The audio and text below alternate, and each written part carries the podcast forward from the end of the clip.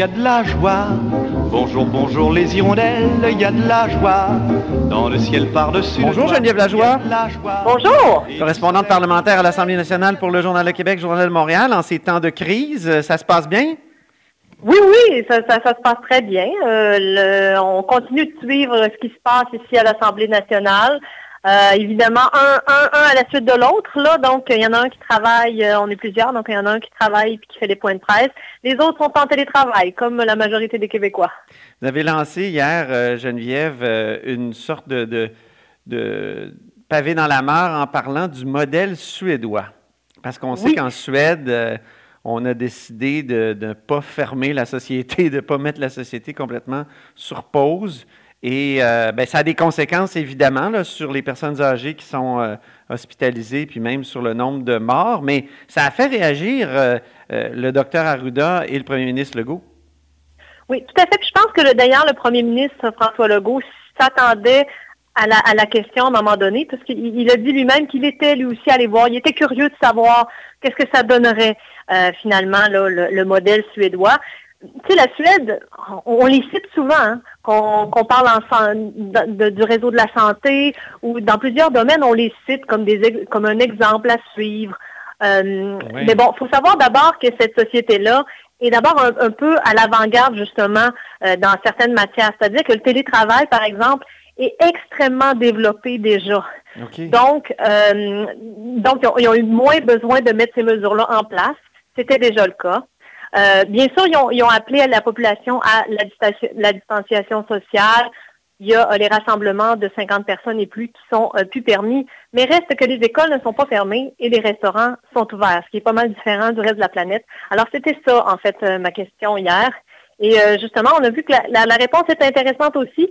Monsieur Legault considère qu'on ne peut pas, absolument pas comparer le Québec avec la Suède. Et Monsieur Arruda a été oui, il a parlé de ville, hein? Il a dit euh, Stockholm, c'est quand même pas Toronto ni New York en termes de ou Montréal en termes de densité oui, c'est ça. Il a dit que c'est ça. Stockholm, c'est à peu près un million d'habitants, euh, mais, selon lui, c'est de la façon aussi dont est faite la ville. Mhm. Donc, euh, c'est pas c'est pas pêle-mêle, si on veut, un, Moins de densité, Exactement, exactement. Et puis, M. Arruda, ben, ça a été intéressant aussi, a parlé de valeurs québécoises. Oui. Ben, ça, fait, longtemps qu'on n'avait pas entendu de valeur, euh, parler de valeurs québécoises. Mais donc, il considère que dans les valeurs québécoises, il y a la protection des aînés, des personnes âgées, que ça fait partie donc des choses qui sont très importantes pour les Québécois. Et donc, on ne pouvait pas, nous, euh, finalement euh, envisager ce scénario-là. Ah, c'est vrai que c'est troublant. Quand on voit le modèle suédois, il y, a, un nombre de morts vrai six fois plus grand en Suède que chez nous. Hein? Ils ont quoi, 600 à peu près morts? Alors que nous, on a 120 euh, quelques euh, hier. Donc, il y a ça peut-être. Reste que, oui, reste que le scénario ou le, choix de la Suède, c'est ce qu'on appelle une, immunité progressive de la population. Oui. Euh, parce que donc, les gens qui donc côtoient à tous les jours le virus d'une certaine façon vont être immunisés avant nous aussi. Donc, qui, va avoir eu la meilleure, euh, le, meilleur scénario, qui va avoir suivi la meilleure stratégie. Mhm. On le saura finalement que dans plusieurs mois parce que nous, le nombre de morts, effectivement, pour le moment, il n'est pas très élevé, mais il va continuer parce que quand nous, on va euh, sortir du confinement, évidemment, il y en a d'autres qui vont tomber malades parce que le virus ne disparaîtra pas du jour au lendemain. Là. Donc, c'est intéressant. Je vous rappelle que l'Angleterre avait suivi un petit peu cette, euh, cette stratégie-là au début, puis finalement, euh, devant le nombre de morts qui augmentait, ils ont décidé de changer d'avis. Euh, pour le moment, c'est pas le cas. Le premier ministre est hospitalisé. Oui. c'est pas rien, il y a quand même un soins intensifs. Mais je t'écoute, puis au fond, moi, j'ai choisi le modèle suédois. Je me suis. je suis infecté, donc euh, je, vais, je vais être immunisé par après. J'espère ben, contre, les, contre toutes les, versions de, de la COVID-19, parce que là, on me dit qu'il y a peut-être une possibilité de le rattraper. C'est ça qui est stressant.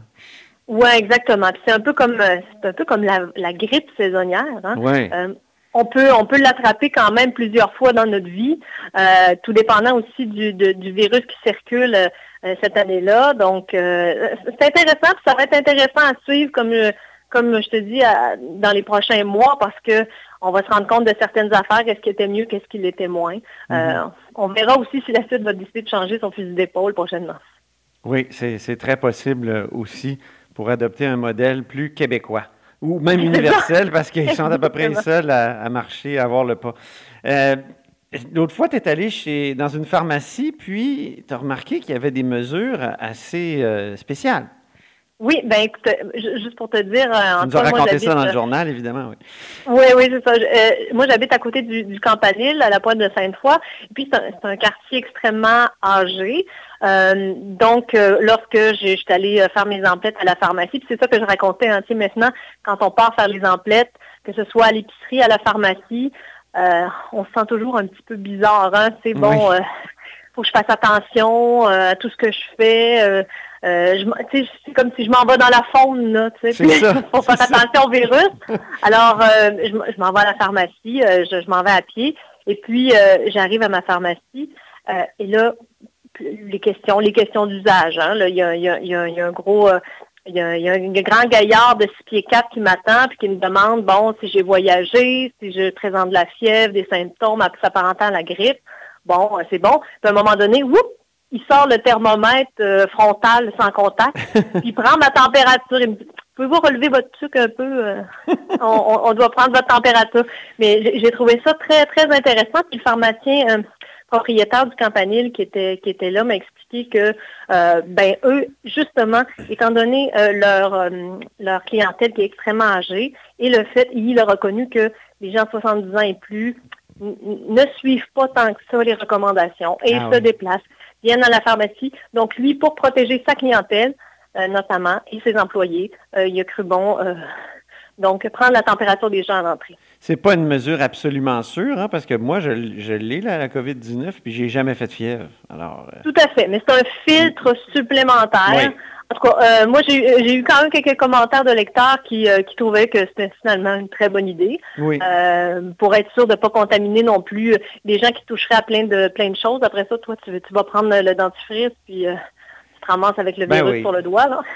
C'est sûr que ce virus-là est tellement sournois et étrange que on, il, faut, il faut finalement développer au moins des, des petites barrières, là, parce que au moins, ben, il a, peut-être pu. Est-ce qu'il est t'a dit s'il avait pu euh, euh, attraper des gens qui, faisaient de la fièvre? Ben, moi, euh, je, te, parle de, quelques jours déjà. il m'a dit qu'il y a quand même, il y avait quand même deux ou trois personnes qui avaient été refusées parce qu'ils faisaient de la fièvre. Mais il y en ah. avait beaucoup plus qui avaient été refusées parce qu'ils reconnaissaient avoir voyagé dans les derniers 14 jours. Oh, OK, OK. Donc, il y a des gens qui ne suivent pas tant que ça les recommandations. C'est ce qu'on constate aussi. Ben, c'est bien. Je te remercie beaucoup, Geneviève Lajoie. Eh bien, merci. Au plaisir, Antoine. Au grand plaisir de se revoir un jour. oui, c'est ça, exactement. Geneviève est correspondante parlementaire à l'Assemblée nationale pour le Journal de Québec, Journal de Montréal. Vous êtes à l'écoute de là-haut sur la colline.